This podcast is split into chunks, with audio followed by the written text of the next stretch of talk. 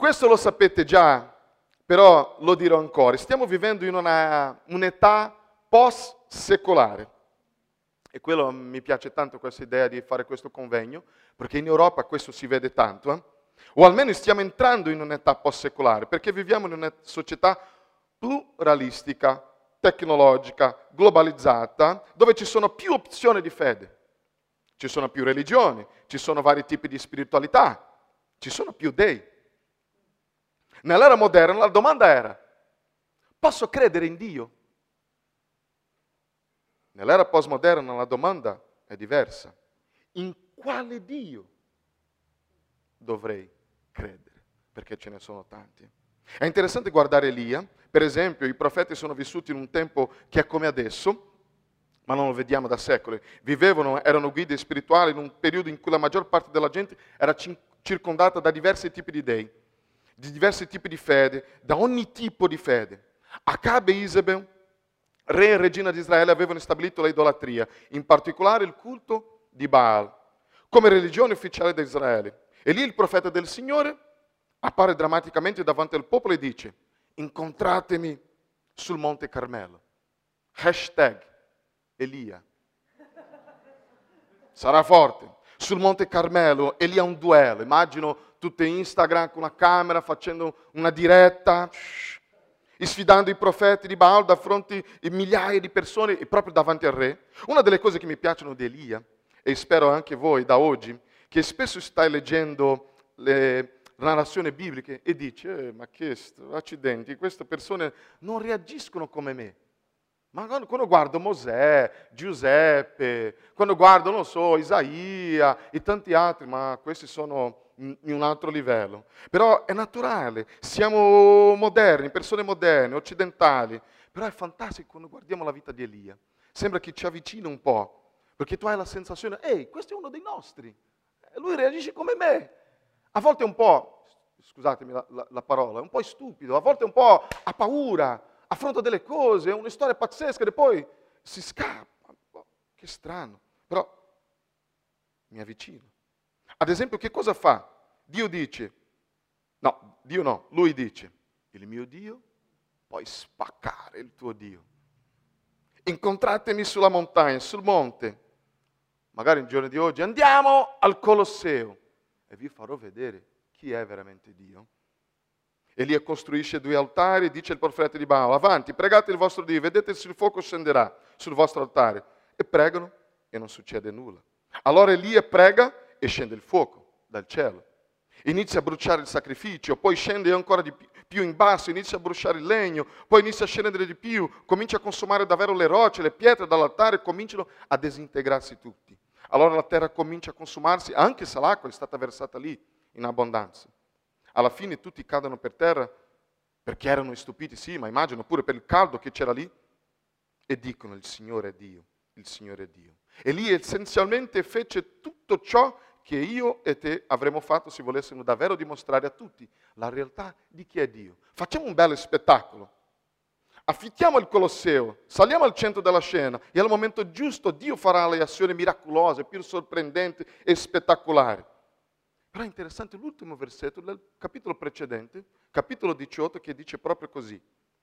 La mano del Signore fu sopra Elia, il quale si cinse i fianchi e corse davanti ad Acabe fino all'ingresso di Israele.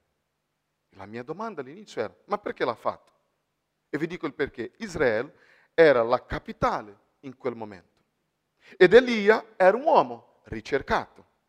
Acabe e Isabel avevano cercato di ucciderlo, quindi perché andare dritto nella capitale della nazione quando era un uomo ricercato? Quando, dove c'era pure una taglia sulla sua testa. L'unica ragione è che si aspettava qualcosa di diverso, che ora Acabe e Israele si pentissero, o Isabel si pentissero e che il popolo, il popolo li cacciasse via, o comunque che la fede del Signore diventasse di nuovo la fede di Israele.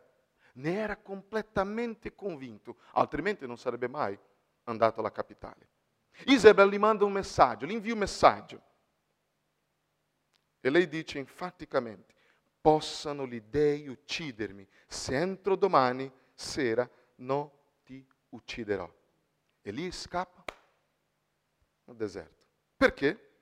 sta correndo verso il monte Oreb. Perché, come vedremo, vuole incontrarsi con Dio. Dice, che strano Dio. Tutto quello che è successo finora con la viva, vedova di Sarepta, poi sul Monte del Carmelo. Ca, ca, ca, oggi è questo. Non, non, ti capisco Dio, non, non so chi sei veramente. Sono così un po' confuso, sono così arrabbiato. Non lo so chi sei veramente. Aveva fatto assolutamente tutto ciò che poteva fare.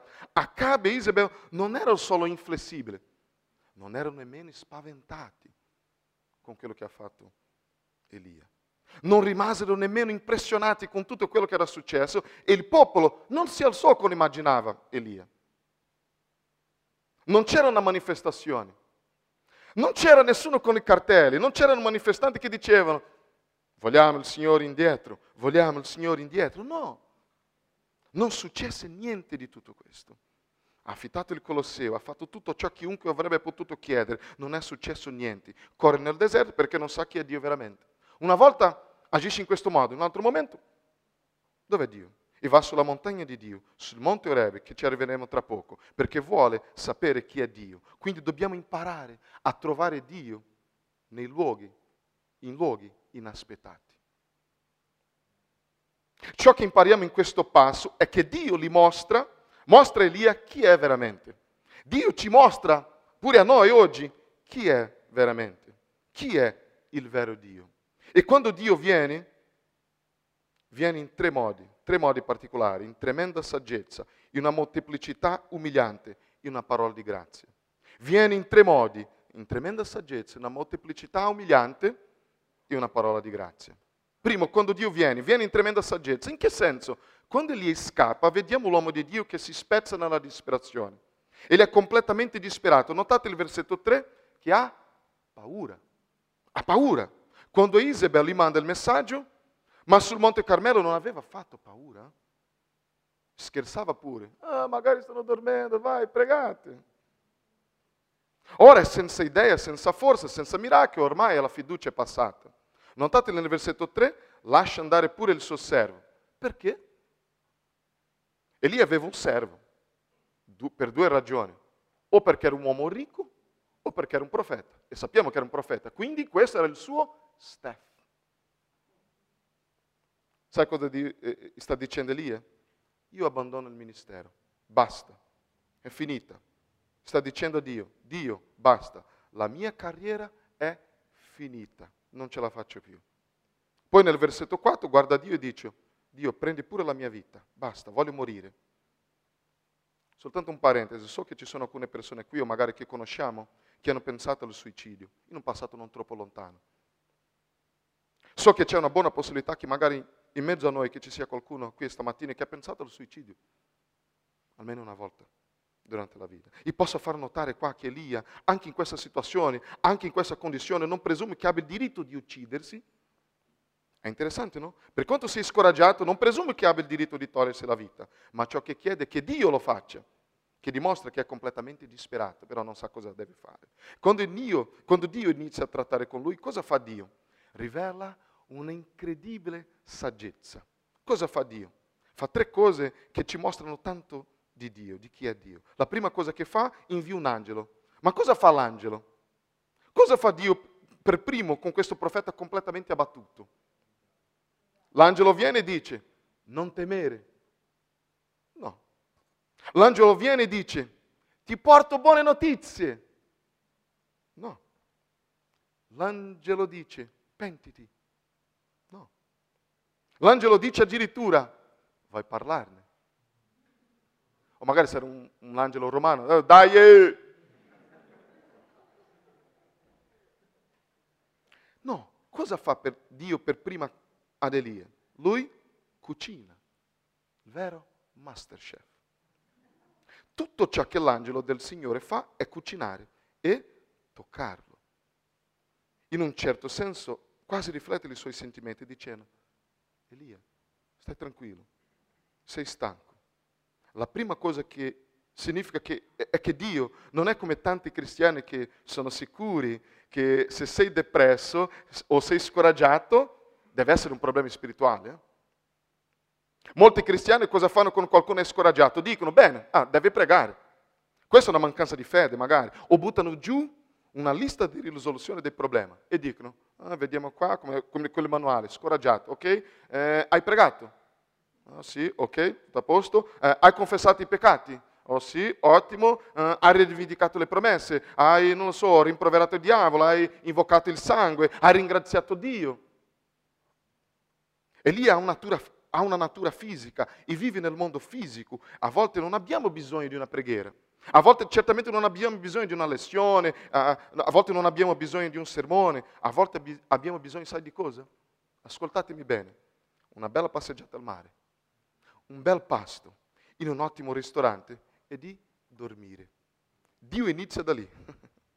Scaviamo un po', però non sto dicendo che la preghiera, no, la preghiera non si fa, no, però Dio comincia da questo punto. Non è solo che ha una natura fisica e ha bisogno di qualcosa del genere, perché abbiamo pure una natura relazionale.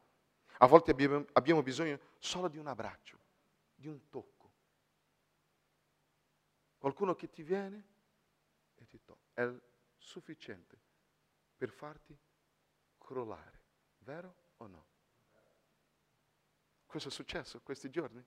Quando qualcuno viene in momento di preghiera e che ti dà un tocco così, il rubinetto si apre. La vicinanza, che è ciò che ottiene Elia. Abbiamo pure una natura creativa, no? Quindi a volte abbiamo bisogno di arte. Grazie per voi che avete, eh, eh, eh, eh ci aiutato con quelle station. A volte abbiamo bisogno di musica, worship night, rap. Anno prossimo vedremo pure René. E sarà molto bello. Io prego che il Signore torni sempre, però voglio vedere l'anno prossimo, ragazzi.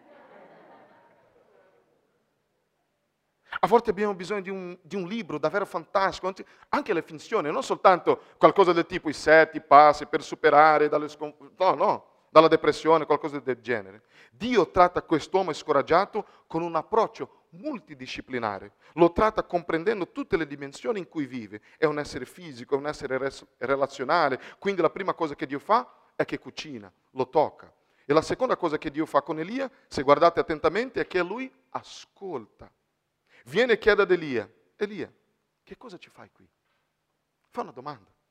E attenzione, quando Dio fa una domanda, non lo fa mai per ottenere informazioni. Mai, eh? Riesci a immaginare Dio? Che viene a fare una passeggiata lì in quella caverna e all'improvviso, ehi Elia, che ci fai qui? Oh, ma... Mamma mia, cosa è successo? Mamma mia, è un aspetto orribile Elia. No, quando Dio fa una domanda, non lo fa mai per ottenere informazioni, anzi, per darti informazioni.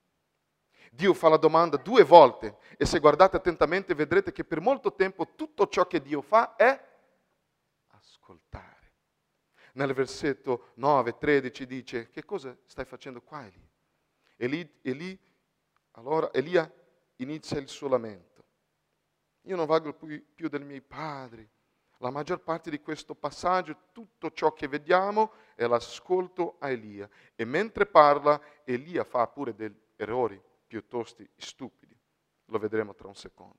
Perché dice, io sono stato mosso da una grande gelosia per il Signore. Questa è una frase è piuttosto difficile da tradurre, eh, eh, però l'idea è, è, Signore, il mio piano era perfetto, era perfetto. Però Dio, cosa c'è di sbagliato in te? Non ti capisco. Poi dice, nessuno è rimasto tranne me. Vediamo pure alcuni errori qua, perché lì ha anche una natura psicologica, emozionale. Abbiamo tutti noi questa natura emotiva e psicologica e a volte abbiamo bisogno di parlare. È quello che parlava pure eh, Giusy qua. Se qualcuno vuole parlare, dai, esprimersi, perché abbiamo bisogno. Abbiamo bisogno di avere qualcuno per parlare. Alla fine la terza cosa che Dio fa è che dice, devi passare del tempo con la mia parola, deve ascoltare la mia voce, deve ascoltare la mia parola, deve venire alla mia presenza, perché abbiamo una natura pure spirituale. Questo è il primo punto, ma riassumiamo qui. Guardate qui la saggezza di questo Dio, guardate anche i segni di una vera cosmovisione, una visione del mondo, perché quando vedi qualcuno che tratta una persona scoraggiata, molto spesso vede la sua cosmovisione. La cosmovisione di alcune persone è tutto ciò che è scientifico. Fondamentalmente siamo solo animali, siamo solo biologia, non c'è spirito, non c'è il soprannaturale. Pertanto dicono a una persona depressa, è chimica, prendi una pillola. E riducono tutto alle cose meccaniche. Lo riducono a sostanze chimiche e sinapsi e diranno, prendi una pillola e basta.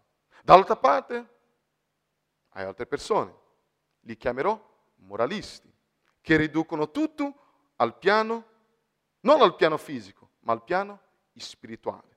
I moralisti sono sempre sicuri che tu in questo momento stai peccando da qualche parte. Non stai pregando magari sufficiente, non stai facendo questo, non stai facendo quello. Queste persone eh, che non prenderanno mai una pillola quando sono depresse. Diranno io, no, il fisico, il psicologico, queste cose non sono importanti, l'importante è lo spirituale, lo spirituale è il più grande. Parlano come se non avessero altro che il piano spirituale. Medicina, mai. Se sono depresso è una mancanza di fede, perché riducono tutto al piano spirituale. In terzo, ci sono molte persone che riducono tutto a livello psicologico.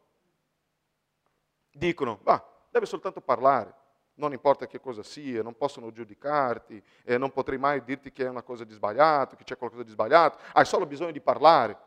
Non dobbiamo valutare se sei, stato maltrattato, se sei stato ferito, quindi è tutto psicologico, è tutto psicologico.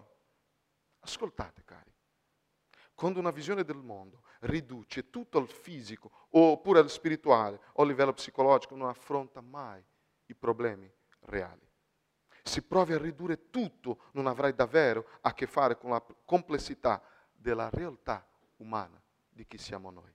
Non aiuterai mai davvero le persone e nemmeno a te stesso, perché il Dio della Bibbia non fa mai una cosa del genere. Il Dio della Bibbia ha creato ogni aspetto dalla realtà umana. Il Dio della Bibbia li sta riscattando tutti. Il Dio della Bibbia non, sta, non ha creato soltanto il corpo, l'anima, lo spirito, ma li sta riscattando tutti. Di conseguenza, guardalo, si occupa di, loro, di tutti loro nella vita di Elia. Incredibile. Dio in questo momento nella vita di Elia si prende cura del suo corpo, della sua anima e del suo spirito. Quindi dobbiamo imparare a dare a noi stessi e agli altri la saggezza di Dio, perché quando Dio viene, viene in tremenda saggezza. Però non dobbiamo dimenticarci che quando Dio viene, viene in una molteplicità che ci rende più umili. Dio è multiforme, svariate forme. Perché Elia sta andando al monte Orebe. Perché?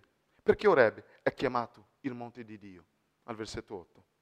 Molti di voi potrebbero non riconoscere il nome Orebe.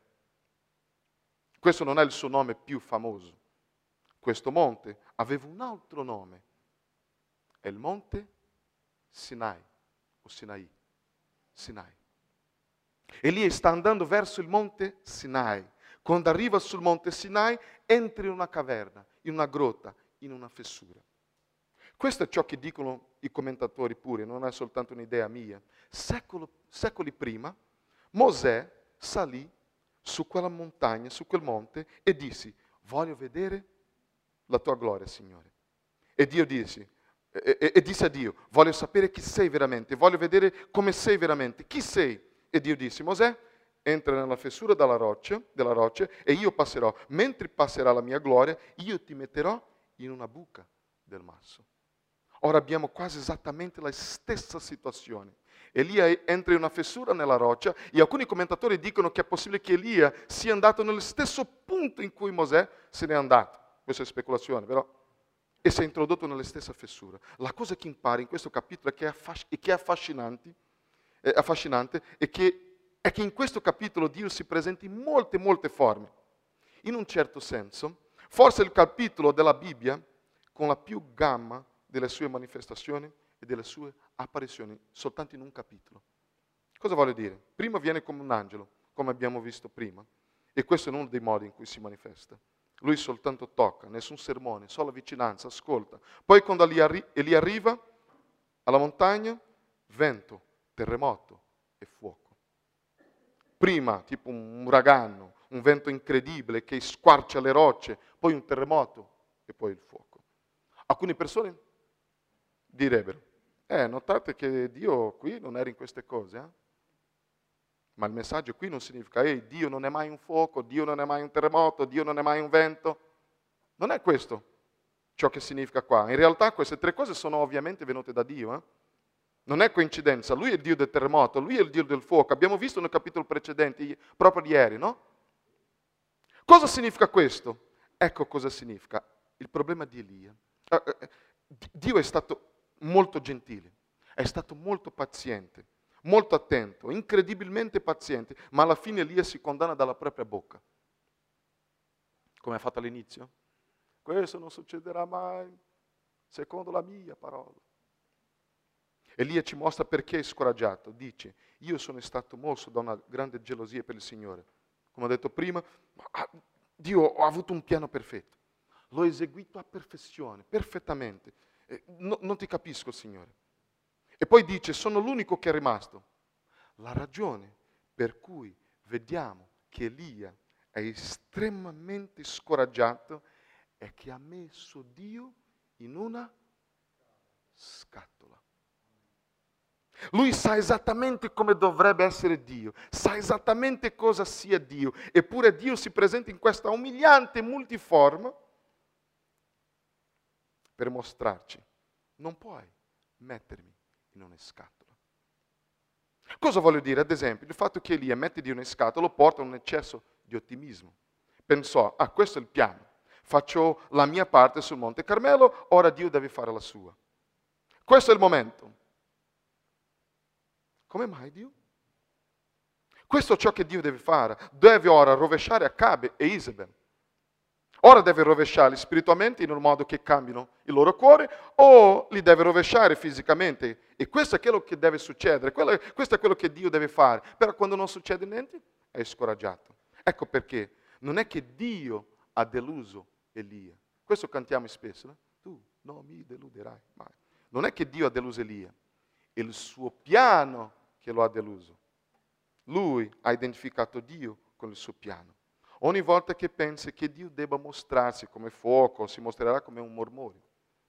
Ogni volta che pensi che Dio debba venire come un mormorio, si mostrerà come un fuoco.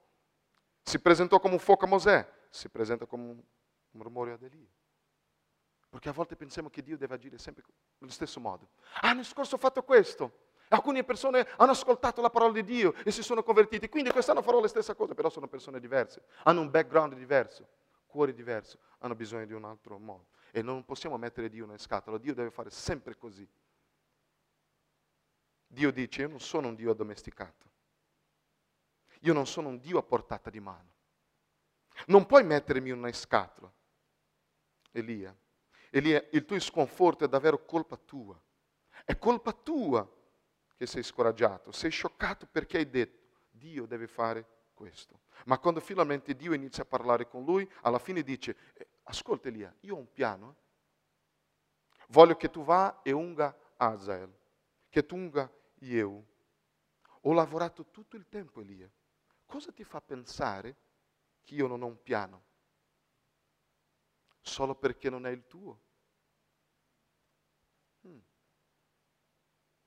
Cosa ti fa pensare che non ho un piano, Elia? Solo perché non è il tuo? È per questo che sei scoraggiato? Alcuni dicono, ah, lui è in depressione. No, è scoraggiato perché non ha capito veramente chi è Dio.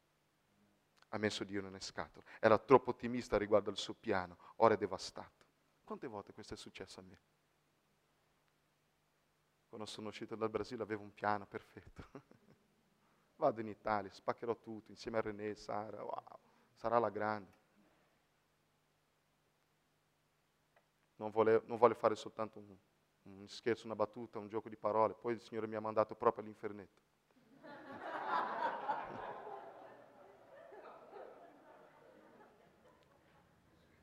Tre mesi fa, due mesi fa mi sono incontrato con René e ho detto, René sono un po' scoraggiato. René Elvis, ma perché? Cosa stai facendo? Mi ricordo bene, la stessa domanda di Dio. Che cosa ci fai qui, Elia? Che cosa stai facendo, Eloise? Ho cominciato a dire, ho fatto... Ah, perché sei scoraggiato? E eh, continua a farlo. Non sei tu a cambiare il cuore delle persone, è Dio. E lì è scoraggiato perché ha messo Dio nelle scatole. D'altra parte ora è troppo pessimista. L'altra cosa che dice è io sono l'unico rimasto. Duck, eh?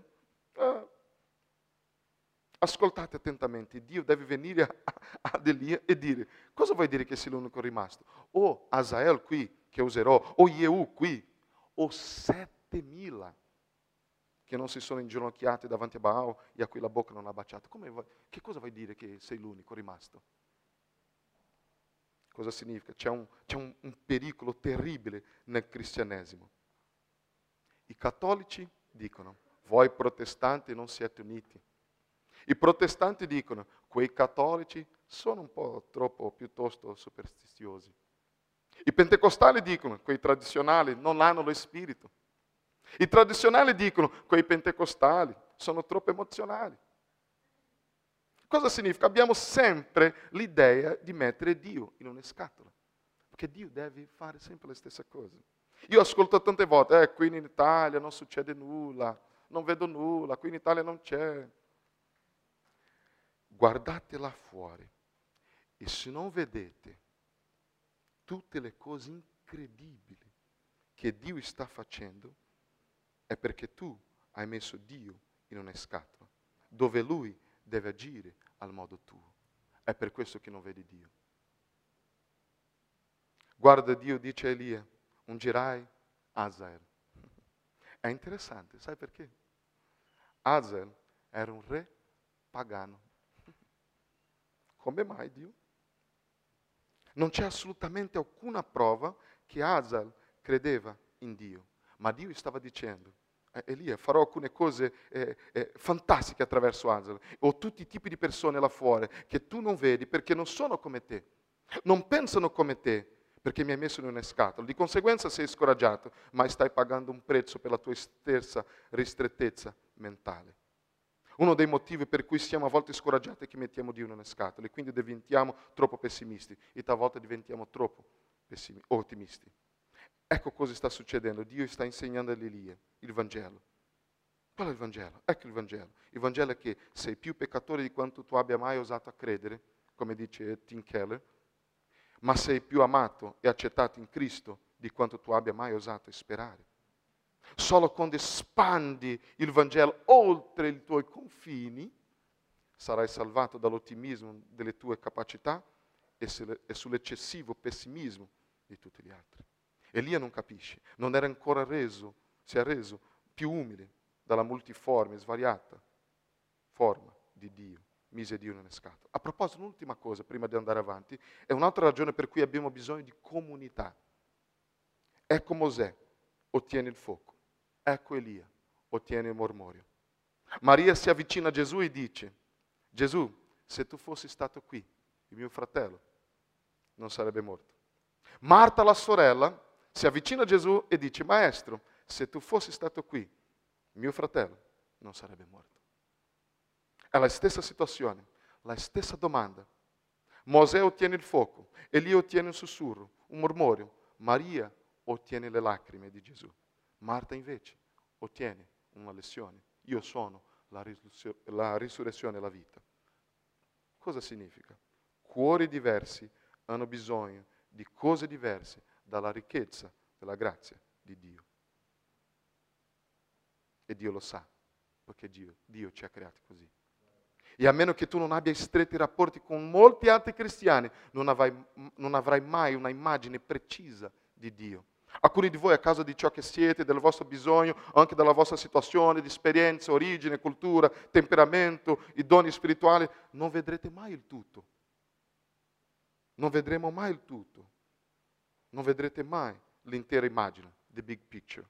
Non conoscerete mai completamente Dio, chi è Dio, fuori dalla comunità. Perché è nella comunità che possiamo vedere Dio all'opera in modi diversi. E questo è molto bello. E per finire, Dio viene in una parola di grazia. Cosa significa? Un mormorio di vento leggero è chiaro che Dio sta cercando di dire il modo migliore in cui vengo da te, Elia, è attraverso una voce calma, tranquilla, non attraverso un terremoto, un fuoco, un vento. Vengo in una parola di grazia. Notate che Elia non esce subito dopo quando Dio dice, esci Elia, va fuori. Lo dice il versetto 11, ma notate che lo fa, non lo fa fino al 13, dove in realtà esce. Perché no? Perché non lo fa prima? Che all'improvviso viene un vento impetuoso, poi viene un terremoto, poi viene un fuoco. Elia non è toccato da nessuno di loro perché la roccia lo protegge, però non può passare. Finalmente arriva la parola di Dio e Elia lo udì. Da un lato questo significa che Dio sta cercando di dire, non guardatelo, è spettacolare Elia. Il Monte Carmelo non è proprio il mio modo di fare le cose. Hai pensato che i cuori di tutti sarebbero stati cambiati. Hai pensato a risposte spettacolari alla tua preghiera. Hai pensato ai miracoli. Hai pensato che le azioni drammatiche avrebbero cambiato il cuore. Niente come un terremoto, vento oppure fuoco può cambiare un cuore, ma la mia parola.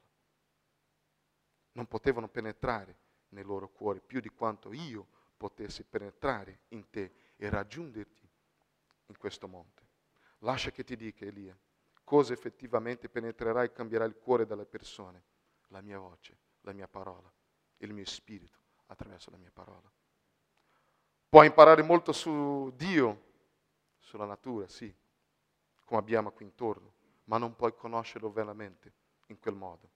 Puoi imparare tante cose su Henry Ford, no? Ma se tu ti infili la testa dentro una macchina e dici, ehi Henry, posso conoscerti? No, non è così che funziona. Devi leggere, devi studiarlo, devi parlare, devi ascoltare la voce. Se vuoi veramente cambiare la tua vita, invece di cercare incredibili esperienze mistiche o cercare segni nascosti, deve andare verso la parola e trovare Dio nei luoghi inaspettati. E leggere, leggere la Bibbia come se fosse la voce di Dio.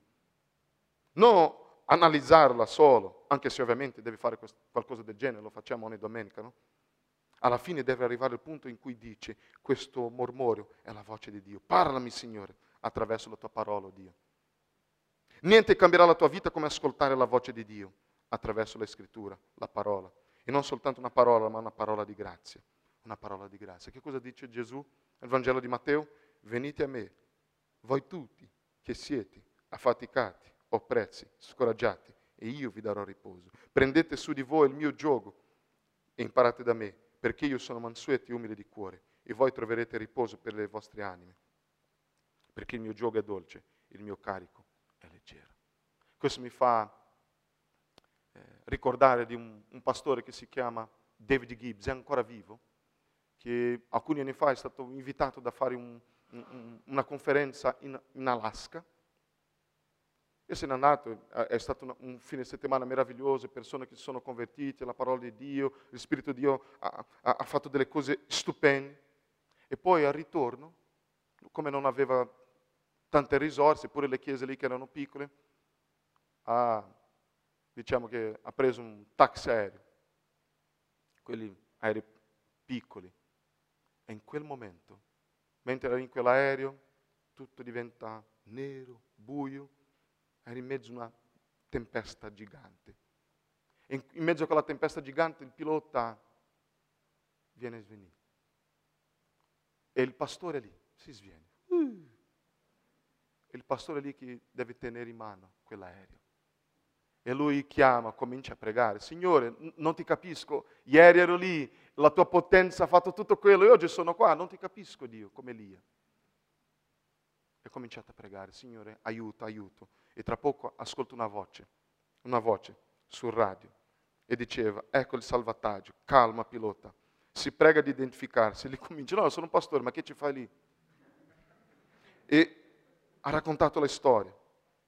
State tranquilli, vi assicuro che vi aiuteremo. Il pastore disse, senta, io, io, vedo solo nuvole, nuvole, non lo so nemmeno dove siamo, dove stiamo andando, per favore aiuto, non vogliamo morire. Venne la voce alla radio, mantenete la calma, non vi preoccupate, vi aiuterò io, basta ascoltare la mia voce e obbedirmi. Vi ho visti qui, voi non riuscite a vedermi, ma io so benissimo dove siete e dove state andando. Siete nel mio campo visivo. Abbiamo già aiutato decine e decine di persone in una, in una situazione simile alla vostra e nessuno di loro si è perso. Calmatevi. Basta ascoltare la mia voce e obbedirmi. Basta ascoltare la mia voce e obbedirmi. Non seguite le vostre impressioni, visioni, i vostri sentimenti, le vostre emozioni. Seguite le mie istruzioni. Fidatevi della mia parola e io vi porterò sani e sicuri alla casa.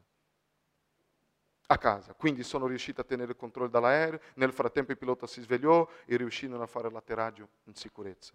E questa è storia interessante perché ha a che fare con me, con te, con la parola di Dio. A volte ci troviamo in una situazione come se fosse una nuvola nera, una nuvola nera.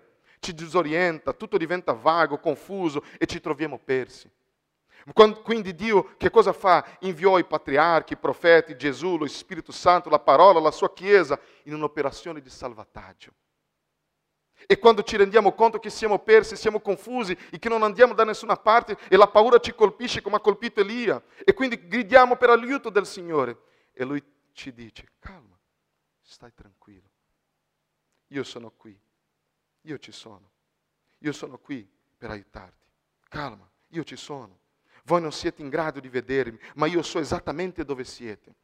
Ti conosco, lo so esattamente come salvarti. Io ho già salvato tante persone fino ad oggi. State tranquillo, calmo, basta ascoltare la mia voce e obbedirmi. Non seguite la vostra visione, non seguite le vostre impressioni, i vostri sentimenti, le vostre emozioni. Fidate, fidatevi di me e della mia parola. E io vi porterò sani e sicuri a casa. Per concludere, ricorda, ricordati devi imparare a trovare Dio in luoghi inaspettati. Ricordati che Dio vuole trattare con te completamente, corpo, anima e spirito, perché abbiamo una natura fisica, psicologica e spirituale. Ricorda che non possiamo mettere Dio in una scatola, Dio non può essere addomesticato, senza dubbio ha un piano perfetto e preciso, anche se tu non lo capisci.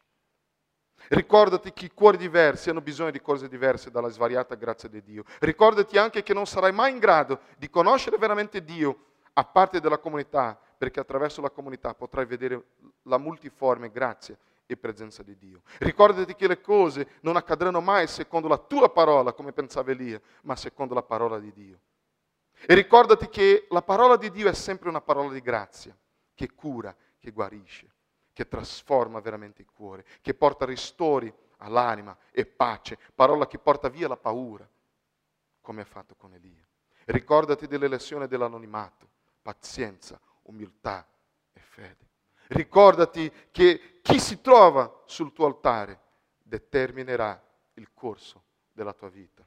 Infine, ricordati, Cristo prese la vera scossa. Cristo prese il terremoto. Cristo prese il fuoco perché oggi, perché così oggi possiamo ascoltare il mormorio, la voce calma e tranquilla di Cristo che ci chiama al suo riposo, che ristora l'anima. Quali sono le cose che Dio sta dicendo al tuo cuore ora? Prendiamo un minuto per fermarci davanti a Dio. Preghiamo.